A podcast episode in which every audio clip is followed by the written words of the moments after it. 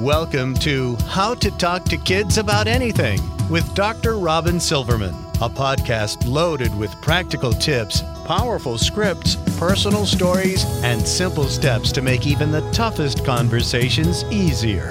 So get ready to get the information you need to make the impact you want from someone you trust, your friend, parenting expert, Dr. Robyn Silverman. Hello and welcome to How to Talk to Kids About Anything, where we give you the tips, scripts, stories, and steps to make even the toughest conversations easier.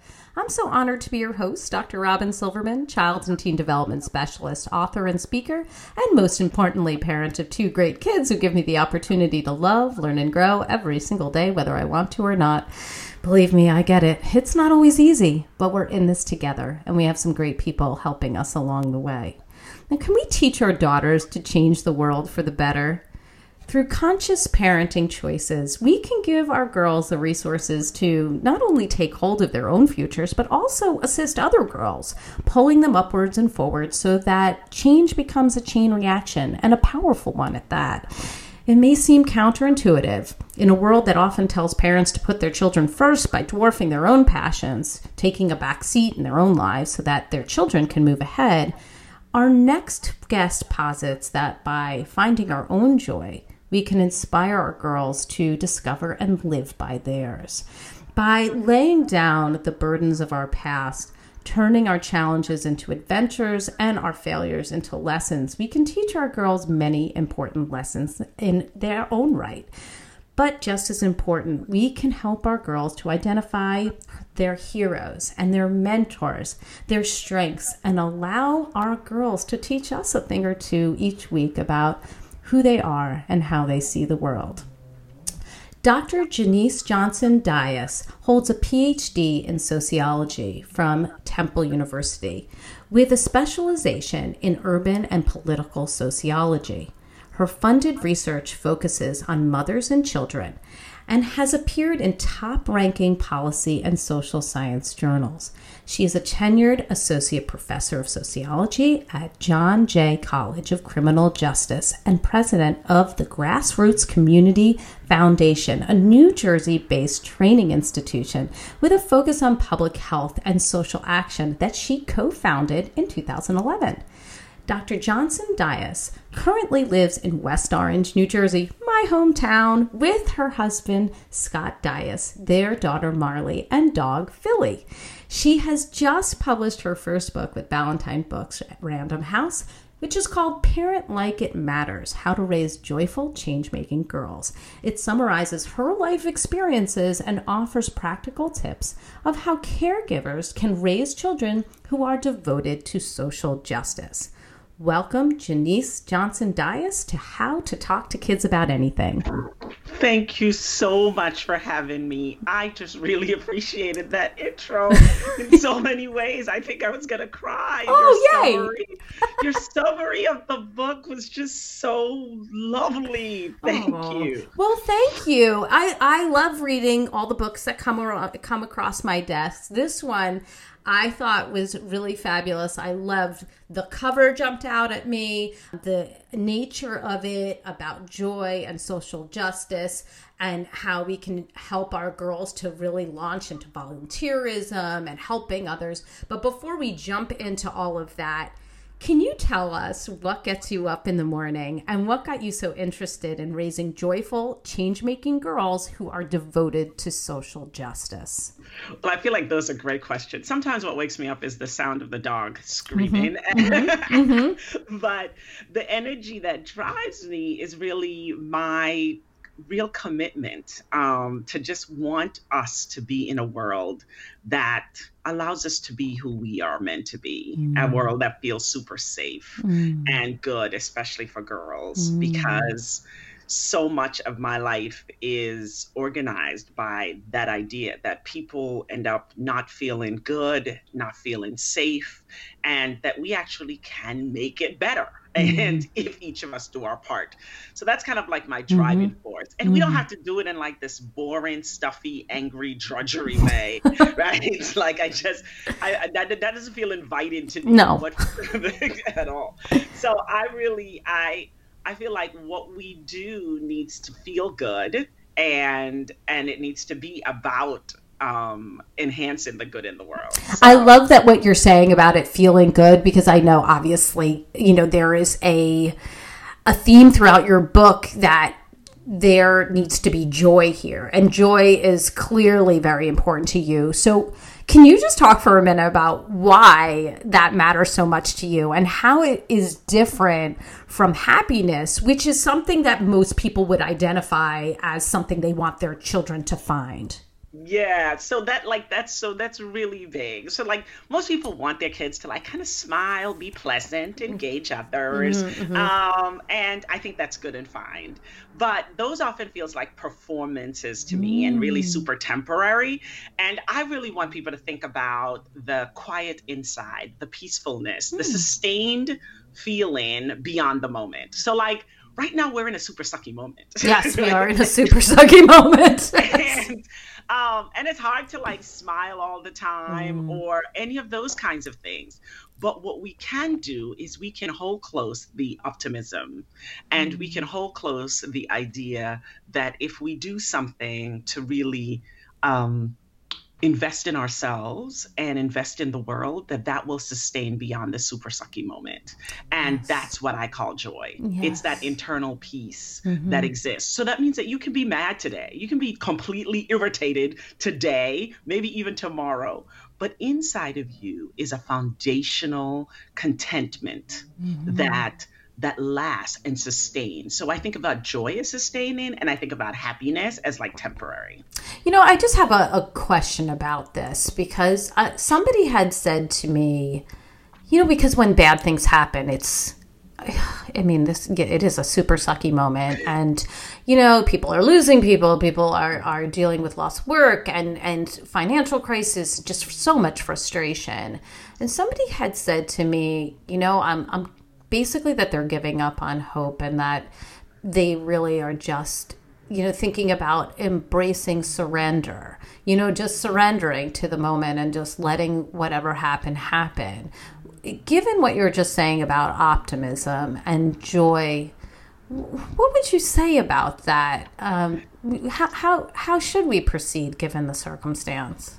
I think one way to consider perceiving uh, proceeding is not to give up hope and not to surrender. Mm-hmm. I think there are many t- moments that I think surrendering is appropriate, mm-hmm. especially for people who have faith practices for yes. which surrender is important. Right. But I I take a different approach around this idea. Mm-hmm. The idea is that this moment is what it is, and we need to have some reconciliation about it. Mm-hmm. But I argue that if we try to do something in this moment that enhances us, right personally mm, and it and contributes like mm. the two parts of the joy that i'm talking and contributes to making this moment better the action part mm-hmm. that you won't feel like surrender. Mm. In fact, you will see that it almost replicates this feeling of hope, which will lead to optimism. Mm. What happens is like most people don't feel like there's anything they can do. Yes. They're like, there's all this racism, there's all yes. this homophobia, right. there's all this. Ah, mm-hmm. Right? Mm-hmm.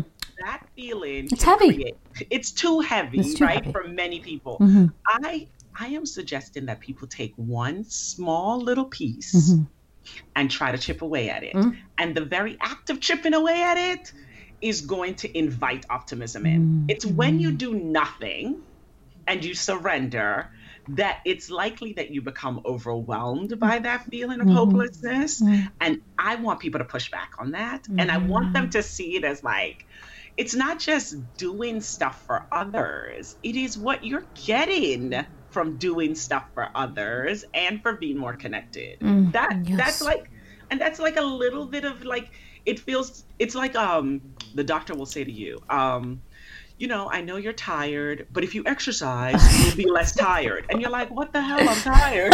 tired. I want to exercise. I want to go to bed. Yes.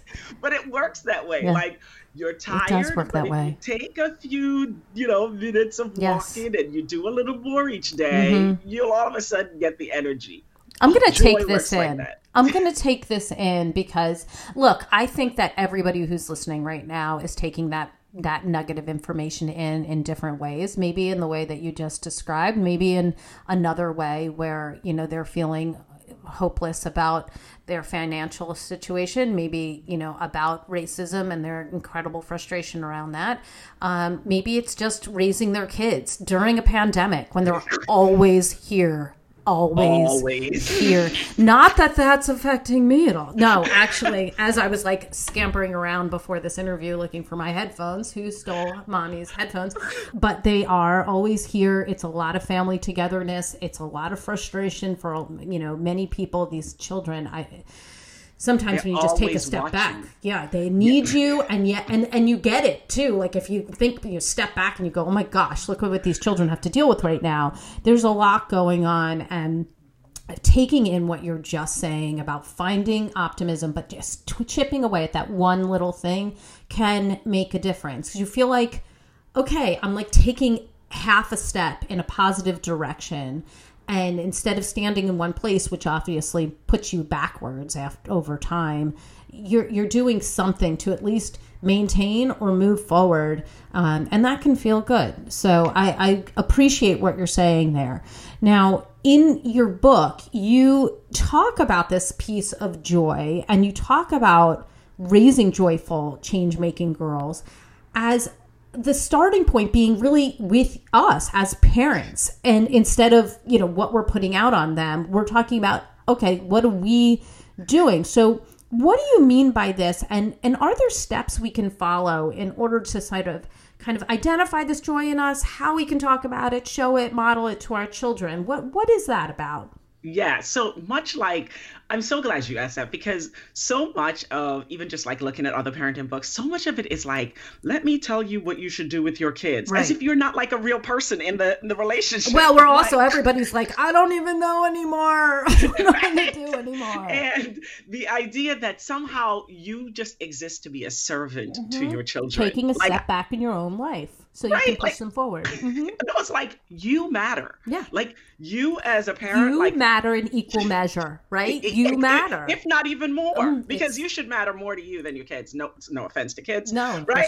No, it's a good point. Who's going to care more than you about you? Right about you. Mm-hmm. So a part of it is you have to make this investment in mm. stuff that matters to you. Mm. And one kind of way to do that is actually to become really familiar with what excites you. What are you mm. passionate about? Mm. mm. Because, you know, so much of the way we think about change making, the way we think about parenting is again this drudgery, right? Yes. Like it's, it's, like, I need you to care about the world. The environment is bad, racism is bad, sexism is bad. I need you to care about it. And yes. Get, and get moving on it. And get and like kids are just like, yo, I'm in a pandemic. I'm mm-hmm. sitting in this virtual classroom. I hate everybody. Uh-huh. I can't see my friends. Like they're they're exactly. also experiencing it. So for them to see what's possible, the best roadmap mm. is you. Gotta right? take that in too. Gotta take that in. right? Peeling like, back the band-aid. it's just like do you seem like you're joyful mom or mm, dad? Mm, mm, Are you doing stuff mm. that you really want to do? Right, right. Like, why are you demanding more of me than mm-hmm. of yourself? Mm-hmm, mm-hmm. Right? So, like, those are the things. So, mm-hmm. I think it really begins with asking yourself a bunch of questions. Yes. And those questions are super simple. Yes. What brings me joy? Yeah.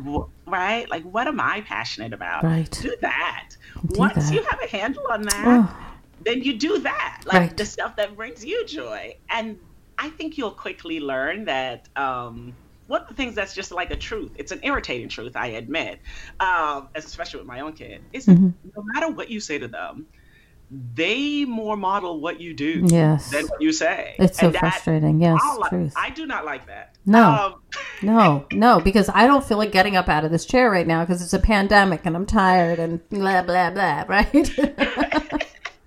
but it is it is the modeling That's true. and then it's the coaching mm-hmm. and those things have to go hand in hand you have to be truthful to what you want from them and you're their best guide. So what about the people who are saying right now and we know that this is the negative voice inside their heads but what about the people who are like well what do you mean? What am i supposed to do? I I can't really do this, that, and the other thing right now. I, what brings me joy is being at a party or doing my work where I'm actually with people and talking in front of people or I like to perform and I want to get on stage but everything's closed. How do you respond to that? Well, I, I mean, I think yes. First, the first thing you have to do is acknowledge like not being able to do all of those things is super sucky. It's like super I think sucky. too many times what people think they're gonna skip to is like, oh my God, whatever solution I might suggest to you is just gonna instantly erase the, the reality. Mm-hmm. Yeah. the, the reality is we're in an actual pandemic. Are. Um, and that that condition is an awful condition, Mm-hmm. and all of us are in there. So, given that we're in there and we don't have a timetable of the end, Mm-hmm. right? What can you extract Mm. that then still feeds you? Because you don't want to starve yourself in hopes that some great meal is coming, right? Like you just don't want to do that. That's going to be on a meme. I'm, I'm going to I'm putting that on a meme. It'll be shared. No, I'm just like, you're gonna wither away. Yes. So, what are you going to feed yourself and mm. your soul in this moment? Mm. Take what is doable, practical, and enriching, mm-hmm. right? Mm-hmm. Mm-hmm. And if you like to perform on a stage, and a stage is ideal for you, this is not a stage moment. You can't have that. So, what else can you do? How can you adapt that? Right. But at the heart of it, I think that what people sometimes miss is that when I talk to people about joy, the central piece is this connection, Yes. right? And you can find ways to connect. Mm-hmm. The theater allows people to be able to connect and to share emotion and feeling and all the rest of those things. How else can you evoke that? Mm-hmm. Is it to then bring your kids in? Is it to then share it with family and friends or mm-hmm. even bigger platforms? But do not do the thing that we were just talking about. Like don't just don't just starve. Yes. Take the step. anticipating. Take some step, half a step. step. or the step in like a almost like a side front step. Be like, all right, I can't do this, but, maybe I can take a singing lesson and do you know with one person, and maybe it's over Zoom, but at least it's something. Or maybe I can perform with family, and you know my daughter can play the piano or whatever. It's you can you can sidestep to get to the front. And it might not be a straight line, but you're still getting there. Yeah, and also the idea is that you have to do those two parts. Like you have to do it what you feel is going to bring you something, enrich you, and then you then have to engage others so that the connection then becomes this kind of replication. It just continues. You have a supply source of food, right? Like Oh, energy that's gonna come in there. I so like. I I just want to encourage people that even though we're all hurting, Mm-hmm. like we're all hurting at one level, this is actually there are many opportunities here, Mm-hmm. small and big ones. You might find that you become an entrepreneur out of whatever it Mm. is your creative Mm-hmm. outlet is. You might discover new apps that allows you to do things. Mm. There are things here, and Mm-hmm. that's what joy does. Joy pushes you to try to find Mm. some way Mm-hmm.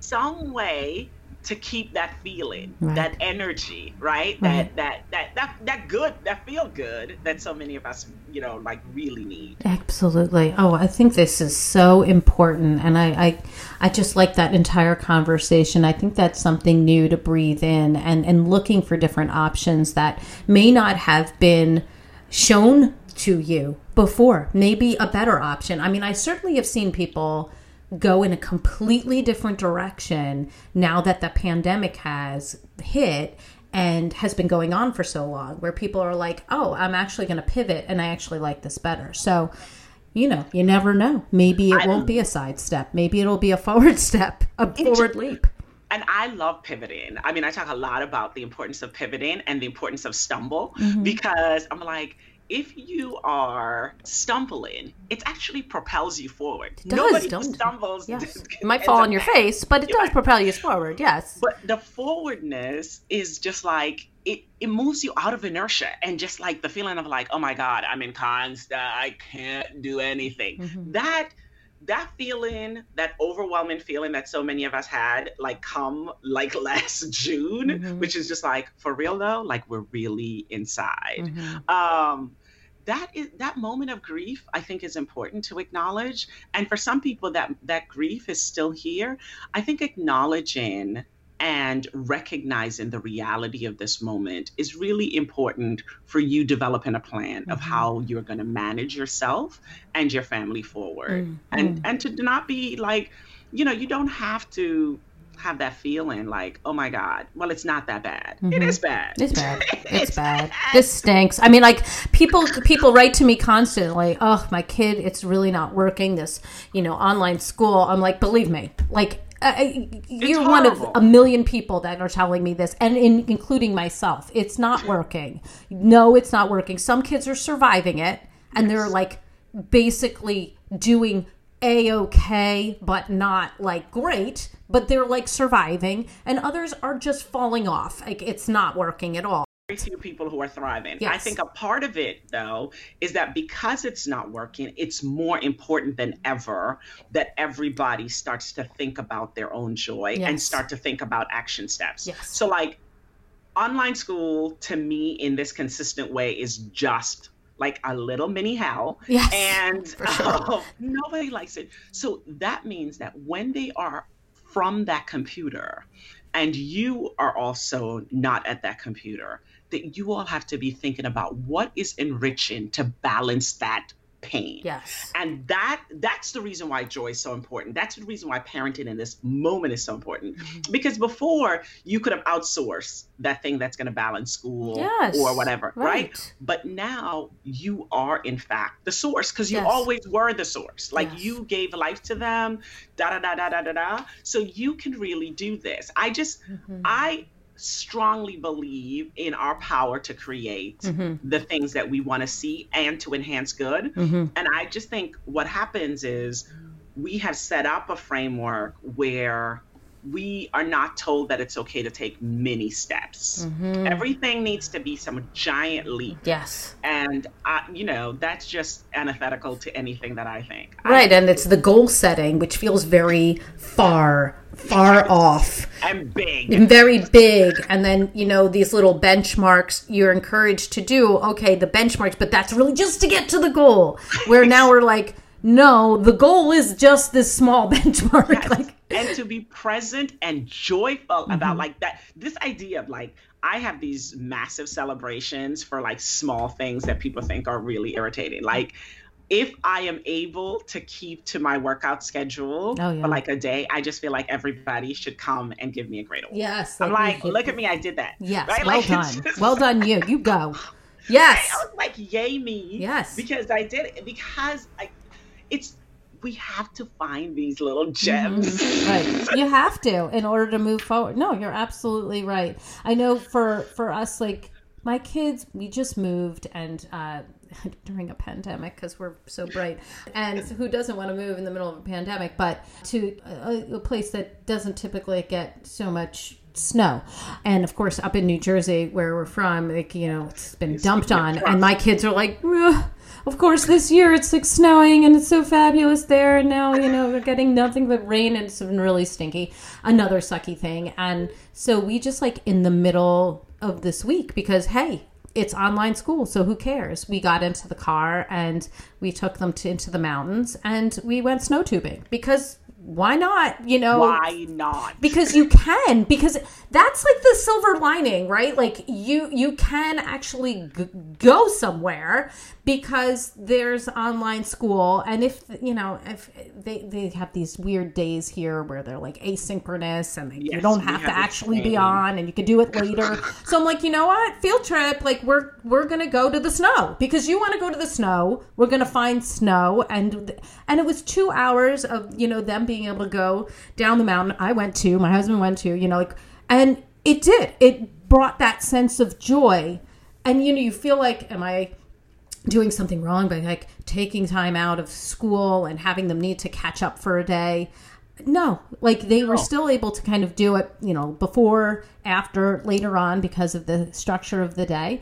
And I'm really glad we did it because what are they going to remember at the end of this year? You know, exactly. the school that they, they that day they missed, or you know, going snow tubing for the day. I think they're going to remember the snow tubing, right? And it matters, and it attends to their humanity, mm-hmm. right? Like so much of what we have organized in this world, particularly in this space, is like forget your humanity, feed the engine, feed the whatever is going to make money, this thing, this grade, mm-hmm. this whatever. Mm-hmm. And I'm like, no. Right. No, I'm sorry. I'm happy to feed it for so many hours a day, but I also need to feed this other part of yeah. me. And I want us all to just kind of get on board. Yes. And so I just rally a whole bunch of people who have bought into my crazy that mm-hmm. says, we cannot spend our lives always feeding the outside. Like, what are we mm. going to do?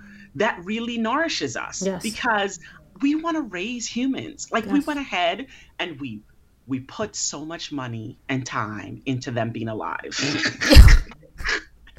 yes. right? And I'm like, what is it that I want on the I want them to be full people. Right. Full right. people. And right? we do put in so much stake into the academic piece and, you know, getting their hair, whatever, yes. cut or did whatever, and, and what clothes they're wearing. And, and you're like, oh, actually, you know, there's, there's these other pieces. And, you know, if they're missing a day and their, you know, hair is askew and, you know, their face is flushed, like that's actually some good stuff right there it's gonna be all right. Yeah, it's really gonna be all it's, right. Yeah, nobody's gonna remember. I I want to I want to change direction because I could talk about that all day. But I really there is a piece of your book that I really wanted to dive into because I think you have so much to say about it, and it, there's there's a, a big piece of your book where you talk about prejudice and discrimination and racism. You talk about your daughter's hair, for an example, and how peers remarked about her appearance. And you say having to come up with daily responses to these statements is a part of the race work and burden that all Black children have to do in integrated and white spaces. We urged our daughter to be hyper aware of these daily assaults so that she does not allow them to define how she dresses, acts, or carries herself, speaking of internal work. So, can we talk more about this and what it looks like, like, how we can teach our girls to speak up for themselves in these moments, and what parents really need to know to best help their girls, or really any children, in these types of situations? Yeah, I'm happy to talk about that. You know, because I, I that is such a central part of um, my own work, mm-hmm. um, and I'll talk about it a little bit broadly mm-hmm. as it relates to like, you know, just all girls, mm-hmm. right? Like I think I think sometimes because women and girls are so resilient um, that folks forget the daily internal mm-hmm. work that women and girls have to do just to sustain themselves, mm-hmm. right? And um, the construction of school is really like a super curious, weird thing mm-hmm. because schools even though like you have people sitting down which is kind of you know everybody talks about like that's a girl thing because so many people have parents uh, parents of boys are like my son cannot sit still like that right? oh yeah but, for sure but, right like, girls can sit and they will listen schools still end up catering to the needs of men and boys yes mm-hmm. and girls of all sorts are stigmatized they mm-hmm. are judged by what they wear, mm-hmm. the color of their skin, mm-hmm. the games they play, mm-hmm. the questions they ask or don't ask, right? right? The books they like. And so that that's just like that's the context for school. And then you complicate that context with being a black or brown girl. Mm-hmm. And that is incredibly challenging in general, even if it was like, you know, a space where it's only black and brown girls, but it gets even more complicated in integrated and white spaces mm-hmm. because so much of the way that we've messed up thinking about things in America is that we assume that only the black and brown kids benefit from being integrated in integrated spaces, mm-hmm. which is not true. Mm-hmm. Like no. everybody benefits. Mm-hmm. Um, but there are these micro actions that happen right? If you, if your child comes to school and they do not know anything about Black and Brown people, mm-hmm. then they have curiosities, mm-hmm. and those curiosities occur or show up in the questions that they ask, the things that they do, people they touch, right? And a part of the responsibility as a caregiver regardless the and i mean caregiver black and brown i mean caregiver white and other mm-hmm. is that children should be taught about who is in their classroom before they get to their classroom they should have some sense of the world before they enter the classroom mm-hmm. and institutions need to also do a great better and great job of trying to help students get it not to erase it so much of what happens in school is that there's an erasure, right? Like mm-hmm. teachers are like, oh my God, that weird, awkward thing just happened. Let's move on. Mm-hmm. Right? Mm-hmm. Um, mm-hmm. or be nice, mm-hmm. right? Mm-hmm. Those things are not addressing, they're not enhancing kids' knowing. So, like for my daughter, my daughter really likes her hair in an afro. Why? Because I have to leave to go to work, and her do- her dad does not know how to do her hair. Mm-hmm. Okay? And he has he gets the privilege of being at work later than I do, mm-hmm. and I have to catch a train to New York. So she was just like, you know what? It's easier if I just fluff my hair out. She adapted and moved. You know, she was like, "This is good. This, this works. is good. I don't have to fight. Mommy's not on the phone going, Scotty, get the thing and put it in right and turn the part." so hateful. But she goes like, to school. Know and you know she has white kids in her class. Their hair does not get as big. Right. Right? And so they touch. Because it's not the 80s anymore. It's not the 80s there's no hairspray. I used no. to love that oh um, my gosh that Aqua Net was yes, oh my gosh what were we doing? I don't know.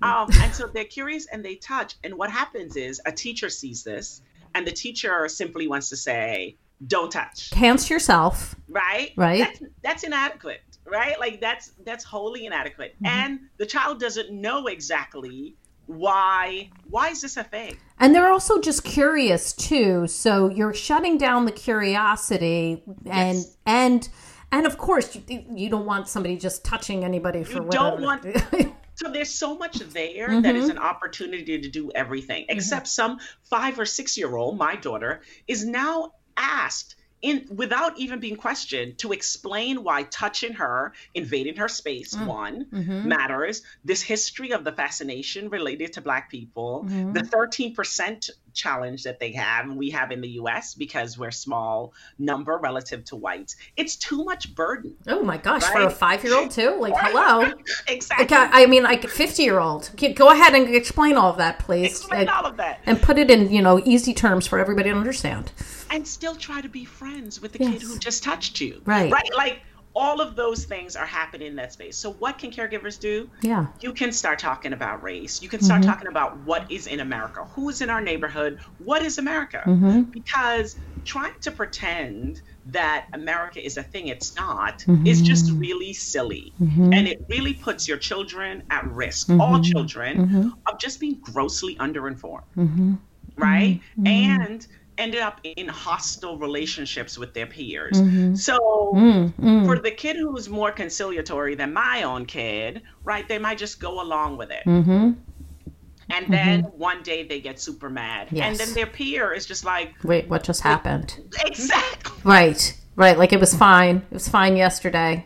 And now it's not fine. And now it's not fine, or it was fine when she did it. Now it's not fine when I do it. Do it. It's, it's no idea what's happening. Yes. And and the children are being asked to explain racial dynamics, historical conditions, when they're just kids, where right. their teachers, the institutions that they're part of, could really do that part. Their parents could really do that part. So if you're a parent and you don't know anything about it, you don't know the history of touching black hair, you don't understand that. What is really wonderful is that we have this thing called Google, and uh, we also have you right now. So this is really nice. Is that we could just learn and you can learn along with your kid. Mm-hmm.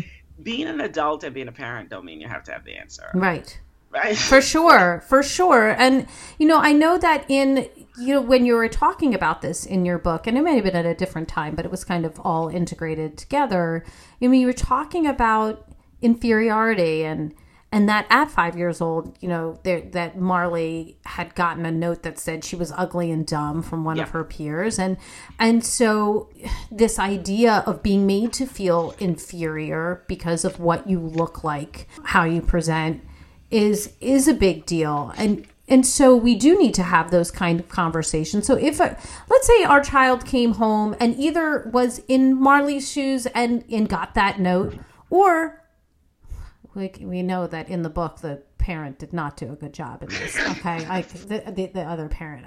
Well, let's but but but you are. Let's say we, we she didn't do a bad job. Okay, if you were the parent that found out your your daughter did do this like that you that was the one who either delivered the note to marley or wrote the note to marley like what are the conversations that you would want us to have at that moment what are the questions that we can we would need to ask yeah so like you know, um, as a person who wasn't necessarily like a great kid per se, right? Like, mm-hmm. what do you do when you're the parent of the not so great? Yeah, kid? like the not, didn't make such a great choice and like made right. somebody feel inferior, which sucks. You and you which don't want to be that parent. That stinks. That position really stinks. Oh boy. Yeah. Um. So I think I encourage always is that we need to before scolding right? Which mm-hmm. I know is a reflexive response, mm-hmm. like, oh my God, right. why you, right? I think that caregivers really have to ask kids why they do what they do. Right. Right? I think you have to ask, like, why did you write that note? Mm-hmm. Like, what um, did you um, mean by that? Like, what? Yeah.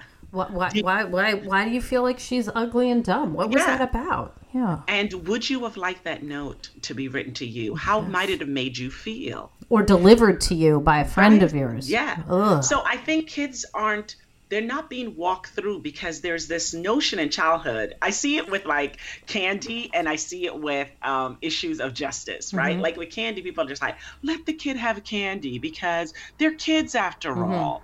They're going to outgrow it, mm-hmm. right? Mm-hmm. I think it's the same thing with issues of justice. People are just like, well, they're just a kid. You know, oh. kids will just, they'll oh. just outgrow it. And I I think many of the adult friends that I have is that no one walked them through why the actions they did may have had the consequences that it did. Mm-hmm. And we have to invite kids to be learners mm-hmm. and then to apologize. So it's just like find out from them what sparked it, yes, what their intention was, right, and then offer them strategies for how to make the situation better. And I think that that, that doesn't feel like a hard lift for caregivers because we're constantly doing it. Right. Right. We're constantly trying to teach them how to do a thing. Mm-hmm. And I think issues of justice are a thing we really have to have in our toolbox. Mm-hmm. Mm-hmm. Right. And mm-hmm. we don't have to have the answer what we have to do is invite the question yes. and then search out the answers together. Yes. And so asking those questions can be very revealing. And our kids are, t- well, she took my thing, or I yep. didn't like that she had this and I didn't, or my friend is paying attention to her and I'm and not to me. And you wind up getting some information out, but you're also able to reflect. Uh, how do you think that would make you feel if you were in that same position getting that empathy started and that perspective taking started and then having them come around and need to do something about it. You can yes. write uh, you can write a letter apologizing. You can go to them and speak to them directly like which way is going to be good for you? Because we do need to close the circle. We're not just brushing it under the rug.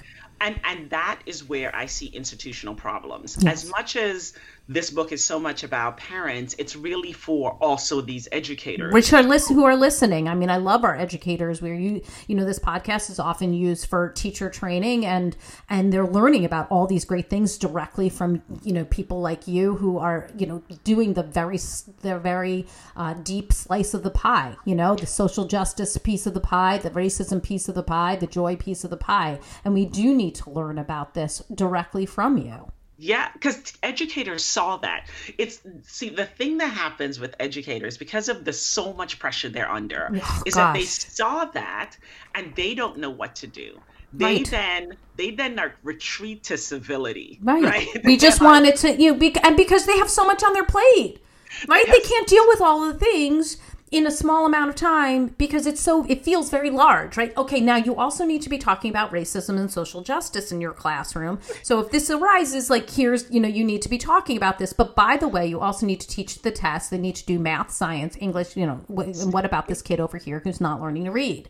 So there's a lot on their plate. It's too much at times. What I am suggesting to educators is the same thing I'm suggesting to caregivers is that we have all these things to do with our children for the amount of time that they're under our roof. Mm-hmm. Educators have all these things to do in a finite 50 to, you know, minute to an hour class. Mm-hmm. The question is issues of race, gender, class, sexuality are not tangential to why some kids are um, succeeding in school and others are failing. That they, in fact, they're part of this foundational lesson. You have to teach a kid how to read. You can use and think about how to use texts that have those issues at bear. You have to also address the fact that the boy just pushed over the chair or the girl just pushed over the boy's chair. You have to do all of those things. So they need to be woven into the fabric of the way we're living mm-hmm. rather than be treated as extraneous. Mm-hmm and that is what mm. creates the the workload. It's not a separate thing. We're not trying not. to set now. Now it's time, everybody, to talk about racism. Yes, right. It, it, it, racism this, hour. This is racism hour. We do it every Wednesday at two o'clock. Okay, so I, I mean, I think that's. I really want to just put high beams on that. That we can integrate it in so that think about the texts that you're choosing think about the lessons that you're doing think about you know when somebody answers and they're coming from a different perspective how you can highlight that and how it may be based on their truth and where they're coming from so that we're not just listening for the answer of you know you know how they interpreted a, a, a book character but you know what was behind it and why that's important and don't wait until they're in the fifth or sixth grade. Right. Like that has to happen at the zero. Yes. The books that you're choosing at the bookstore, mm-hmm. what your friends are giving your right. baby, right? Like right. all of it. All of it. And it's the same thing about this concept of change making and joyfulness being linked because if you're doing it every day, it doesn't feel tiresome. Right. Like it's that that's what I really I mean, we're parents. And so parenting is special. Yes. and yes. the last thing that we want to do, and we want to ask of teachers or even employers, right. is to add another thing. Right. They can't do it, it is already too much. No. So if you integrate it, then you're not adding another thing. Right. You're actually lightening that load, right? right? And it's not multitasking, it is integrated, which are two different things. Right. And so I want us to think about the entire process of joy, change making, issues of equity and justice as woven into our DNA in a way that we just be that way mm-hmm. versus performing and creating these distinct and disparate spaces. That's just too cumbersome. And when we're doing this, when we're able to integrate these issues, then they come out of the shadows. I mean, you know, you do talk about in the book along these same lines, but kind of uh, skewed to one side. We're talking about the sexualization of girls, gender games that people play to reduce girls you know, to what their looks are or attack their abilities. And you say things like, um, girls need to be made aware that there is nothing wrong with them. It's the culture that is at fault. So we need to also integrate those, those issues that may come up yes. in the classroom or at home. So how would you say we can make our girls more aware of the sexualization and gender? I mean, I think that they do become aware of it, but sometimes it becomes almost like just something that that happens. So why should we accept it? Um, in any other way? How do we bring it out of the shadows? But we know that sexualization and gender and then race is also a factor weaved into there. So how are we how are we going to talk about that these three things sort of at once because they often intersect? Yes. So I think most of the stuff sounds like it's, you know, like if we're doing it at home and it's reinforced by the institutions and the educational institutions, there are a couple of things that we can avoid right off the bat.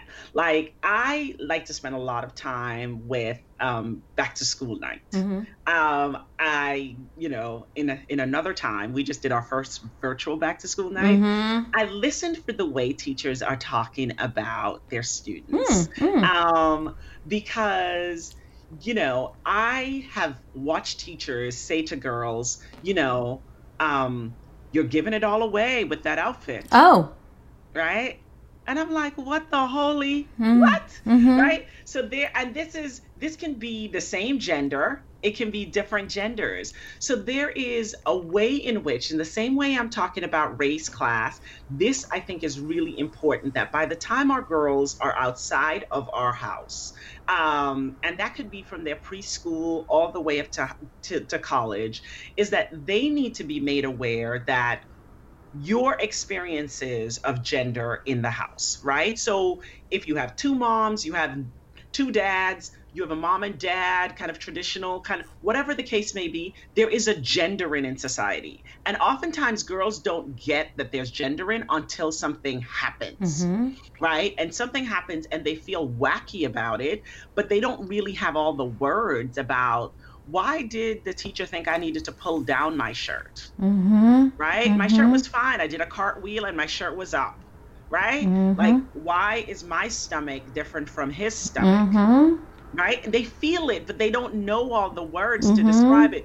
So a part of this thing that I keep pushing about question is like ask girls about it and tell them that in our world as we have it, people have decided some decisions about gender and they're basically wrong. and they're wrong. Like, I don't think that we should be debating that the construction of gender in our society is wrong. It is wrong, mm-hmm. right? The society privileges people who live in and present as men over people who live and present as women and girls. Mm-hmm. And we should tell our girls and our boys this upfront mm-hmm. so that they know and say, and have them be aware without being burdened because they will blame themselves. This is my mm. concern about not knowing context is that a girl will blame herself. Oh, it's my fault. I always wear the wrong shirt. Mm-hmm. And that's why my stomach is showing. I gotta mm-hmm. wear a better shirt. Mom, could you buy me a different shirt? Right. Anytime I raise my hand, now I'm I, I'm yes. going to show my stomach. So therefore I should either A, not raise my hand, yes. or or B, get a different shirt. Yeah. Mm-hmm. And and it's just like you get the right to have a stomach. Like mm-hmm. you have a stomach. You raise right? Right. And that is and if you have another boy in the class who his shirt raises, mm-hmm. no conversation. Right. At all. Of course, there's no conversation. So, what if I'm just going to play devil's advocate because, you know, parents are listening so they want to know, right? Or educators. Yeah. Okay, let's say let's say that there's a girl who wants to to cut her hair short and uh, people are remarking that she'll look like a boy or conversely let's say there's a girl who is wearing clothes that like the jeans are are are cut and uh, hold from the bottom all the way up to the very top. And the parent is concerned about what she is showing and what it says about her. Now how do you remark about this situation when you know the world is the world and you don't want your child to get hurt. I, I, I feel like those are really great. I'm so glad you used those examples because one of the things I think caregivers do not understand is why their children want to dress the way they dress. Mm-hmm. Like they, they're just, I mean, I I say this and I say this to my daughter all the time. I was like, look, I'm almost a half a century and I still have um, really strong feelings about decorum. Mm-hmm. Right. right. I'm I'm open minded, but I still have those right. feelings. Right. I don't want you in certain things. Right. I don't, and I am also clear that while I don't want you in certain things, because I think it enhances the likelihood that somebody's going to say something yes. dumb to you, do something bad to you. Right. I also get that it's not you. Right. Okay. Right. Like it is not you. You literally I mean, one of the, the harshest sentence I had to say to a caregiver once is, "My daughter should be able to walk down the street naked and nobody touch her." Mm-hmm. And she was like, "What?" And I was like, "That's what freedom looks like. Mm. My daughter, my daughter cannot walk down the street naked and no one touch her. But what it means is that the context that she lives in, makes these issues relevant, but they're not in and of themselves relevant. Mm. And mm. children need to know that. And I think vulnerable populations know this well.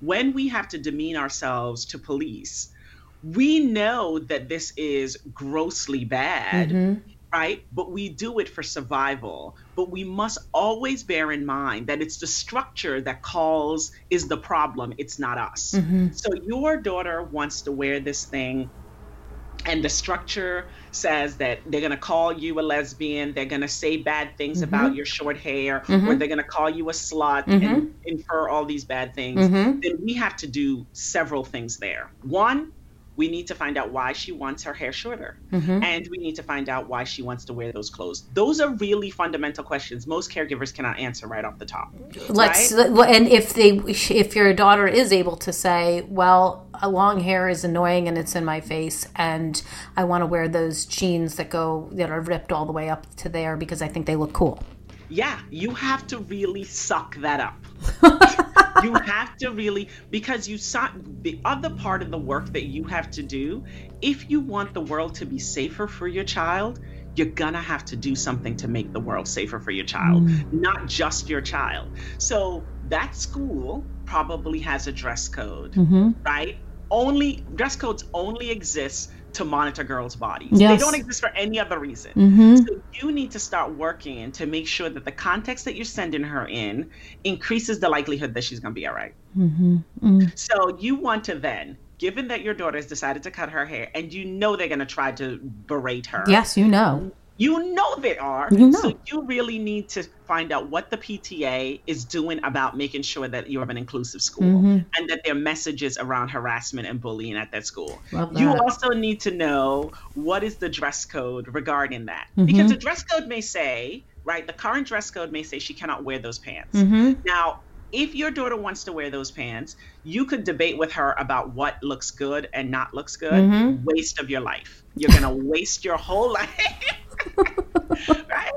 But you can instead talk to her about these are the rules as they are. Mm-hmm. And it is important that you follow the rules while also working to break the rules. Mm-hmm. Breaking mm. the rules is not about showing up at school in this outfit. Mm-hmm. If you think that the, the school rules are sexist, then I want you to work with your friends who also agree with you to try to get the rules changed. Mm. And then you can wear whatever the hell you want. I mean, that's a great message. And not just around what she's wearing, about anything, you know, uh, about anything that, that, that has to do with these kinds of pieces of life. I, I, I very important and insightful.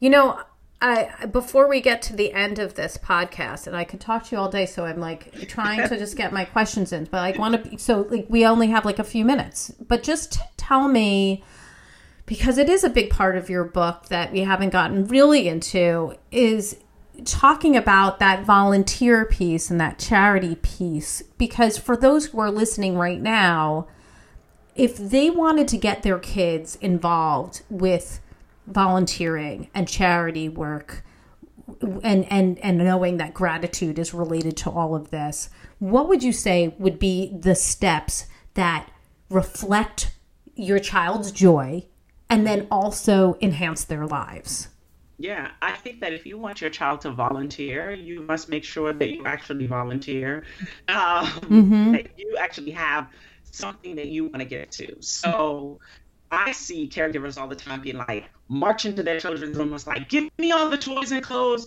you're no longer wearing because people need it. Mm-hmm. Right. All, like that's so awful. Like it's such a horrible thing to do to a kid mm-hmm. because you have no idea their sentimental value. You've decided that they've just surplus. Bear in mind that you also bought all those things. Right. Um, you did. And yeah. that that doesn't make them philanthropic. It doesn't feed anything. Right. So I think it's really important that we live a life of gratitude. And I actually um, not to be too grim, I think it's particularly important in this moment mm-hmm. where half a million of us are not here, mm-hmm. is that we really begin each day by honoring the fact that we are here mm-hmm. um, mm-hmm. when so many people are not here, and that we really. We, we, we really sur- if talk about surrendering we surrender to that feeling that something wonderful has happened to us mm-hmm. because we're here to listen to this podcast, mm-hmm. here to engage with our families. Mm-hmm. It's just a, it's a real blessing, right? Um, and that feeling extends to connecting with other people. So mm-hmm. I ask caregivers to say, when you think about the world and all the things that are wrong and you think about yourself and what you're capable of, what you really enjoy, where can you actually give your energy mm-hmm. and do that And before you ask your children to do anything, do that and do it in a way that's not at 6 a.m you know, on a day that you're hurried, you have a meeting, um, in a way that frustrates you, any of those things, do that mm-hmm. and sh- model for them what giving is a part of. And then invite them to participate in your volunteerism while also trying to figure out and help them figure out what they want to contribute to mm-hmm. and go with them on a thing that they actually want to give to. Mm-hmm. Mm-hmm. Like yes. volunteerism isn't punishment. They're not right. on work release. Absolutely. And and some of those kinds of volunteering some of those ideas that we can bring to a child who may not know what it is that they can do, what would that be? You know, if they were like, I really don't know. So I, um, I inside the book, I give um, the entire year, like different things that are happening each mm-hmm. month that caregivers can say, you know, well, here we are. Mm-hmm. We're in October and it's Breast Cancer Awareness Month, right? Tell me what you know about breast cancer. Mm-hmm. And you can just talk to your children about it, mm-hmm. right? It's likely if you're in the United States, someone somewhere that you know has had some relationships. So mm-hmm. how do we feel about doing the walk for breast cancer? Mm-hmm. You have mm-hmm. Avon, you have Komen, you have mm-hmm. all of these mm-hmm. walks. Mm-hmm. And is there anything that you want to do? Ask the question, is there anything that you particularly want to do around breast cancer? Right. They may say, no, it's not breast cancer. You then ask them about like, you know, you have April, right? It's Minority Health Month. Mm-hmm. It's all kinds of different. So we have all of these months. Okay. And ask them about like, what do they find frustrating? Mm-hmm in their universe, right? That's their school, their friends, their community, their family.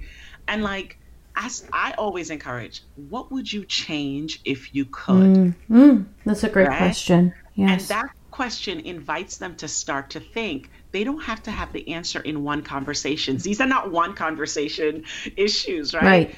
So, and, but I I say before you start talking to them about it, is that you start thinking about it. Right. Beautiful. No, I think that's important. We all need to be thinking about it for ourselves. Then we can talk about it, model it, and, and help them uh, to know what they want to do. And they know that it becomes part of their life. So I think that's a great idea. Give us your top tip. What do you want people to come away with after listening to this podcast so that they can apply this in their own homes, their schools, their gyms, their after school programs? That feels like a hard question, but I'm going to try to take a stab at it. Yeah. One of the the things that I, I find I hear myself saying all the time, I wrote to my friends yesterday. I was like, what do I say to y'all all the time? Mm-hmm. Um, and I think what I say, particularly around children, is um, is related to the way I think about the world. So much of us think that things are fixed. Mm-hmm. And what I really enjoy is that I don't think of things as fixed. And I think it really helps us if we adopt the idea that because most of the problems in our world are human made, then we can remake them. Mm. And if we adapt this idea that we can actually remake stuff, then we get excited about like the pieces that we can remake and make better. Mm. Mm. And that feels like the same thing about ourselves. Mm-hmm. Like we own ourselves, we're in charge of ourselves. And if there are things that we don't enjoy about ourselves and our lives, for the most part, we can actually do something mm-hmm. about it. Mm-hmm. And we can lean into the joy and we can make this world a better place by just doing a little something mm-hmm. every day mm-hmm and starting with the people who we most can influence. Mm-hmm, right. And those are the ones that we have, you know, under our right, charge. Right. Right. Uh, right. So. Okay. That's really uh, it. It makes it again. It's back to that like little half steps or a little shimmy to the side and forward, so okay. we can make a little bit of a change. What's the resource of the week? Where can we go to get more information about you and your book and the work you're doing? So you can go to grassrootscommunityfoundation.org. Mm-hmm. We have some initiatives there that I think will be um, something that offers an opportunity for those who are listening if they want to volunteer. Mm-hmm. We have different initiatives that really could use support.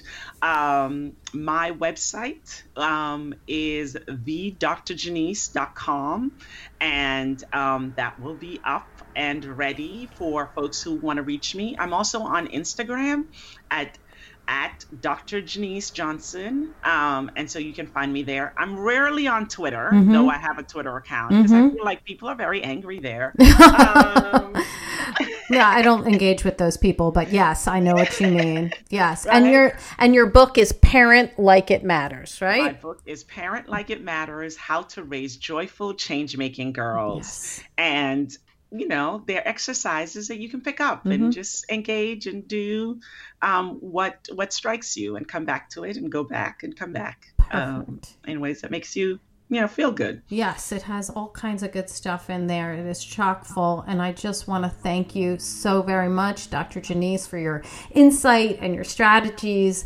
I, I, think that this was such a fruitful conversation about so many great things and uh, perhaps we may have to have another conversation because there's much to discuss. I just appreciate you being on the show. Thank you so very much. No thank you. I, I really want to take your intro and just like have that precede everything i do I, will just keep interviewing you for all day. Now we're on a different show, but here's Dr. Robyn anyway doing, exactly. doing the intro. Wow, here, here she is again. Just so strange. like no. my favorite. I was like, oh, that sounds. No. thank you so very much. I really enjoyed my time with you. Oh, thank you. I'm so grateful. I really appreciate Appreciate well, it so very much. Well, thank you.